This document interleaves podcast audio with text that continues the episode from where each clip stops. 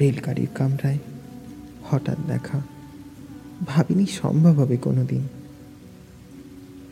আগে ওকে বারবার দেখেছি লাল রঙের শাড়িতে ডালিম ফুলের মতো রাঙা। আজ পড়েছে কালো রেশমের কাপড়, আঁচল তুলেছে মাথায়, দোলন চাপার মতন চিকন গৌর মুখখানি ঘিরে।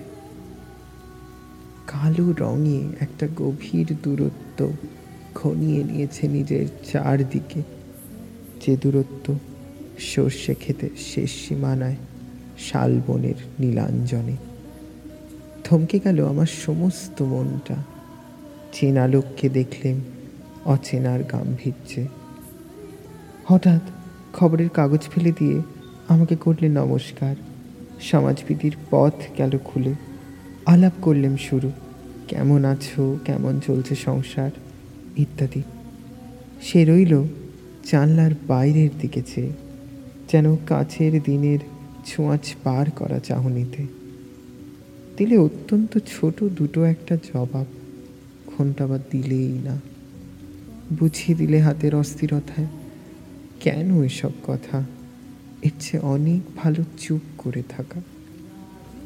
আমি ছিলাম অন্য বেঞ্চিতে, ওর সাথীদের সঙ্গে। এক সময় আঙুল নেড়ে জানালে, কাছে আসতে। মনে হলো কম সাহস নয়। বসলুম ওর এক বেঞ্চিতে। গাড়ির আওয়াজের আড়ালে বললে মৃদুস্বরে, কিছু মনে করো না, সময় কোথা সময় নষ্ট করবার? আমাকে নামতে হবে পরের স্টেশনেই। দূরে যাবে তুমি। দেখা হবে না আর কোনো দিনই তাই যে প্রশ্নের জবাব এতকাল থেমে আছে শুনব তোমার মুখে। সত্যি করে বলবে তো? আমি বললাম, বলব। বাইরের আকাশের দিকে তাকিয়েই শুধ হলো। আমাদের গেছে যে দিন, একেবারেই কি গেছে? কিছুই কি নেই বাকি? একটুকু রইলুম চুপ করে। তারপর বললেন, রাতের সব তারাই আছে, দিনের আলোর গভীরে।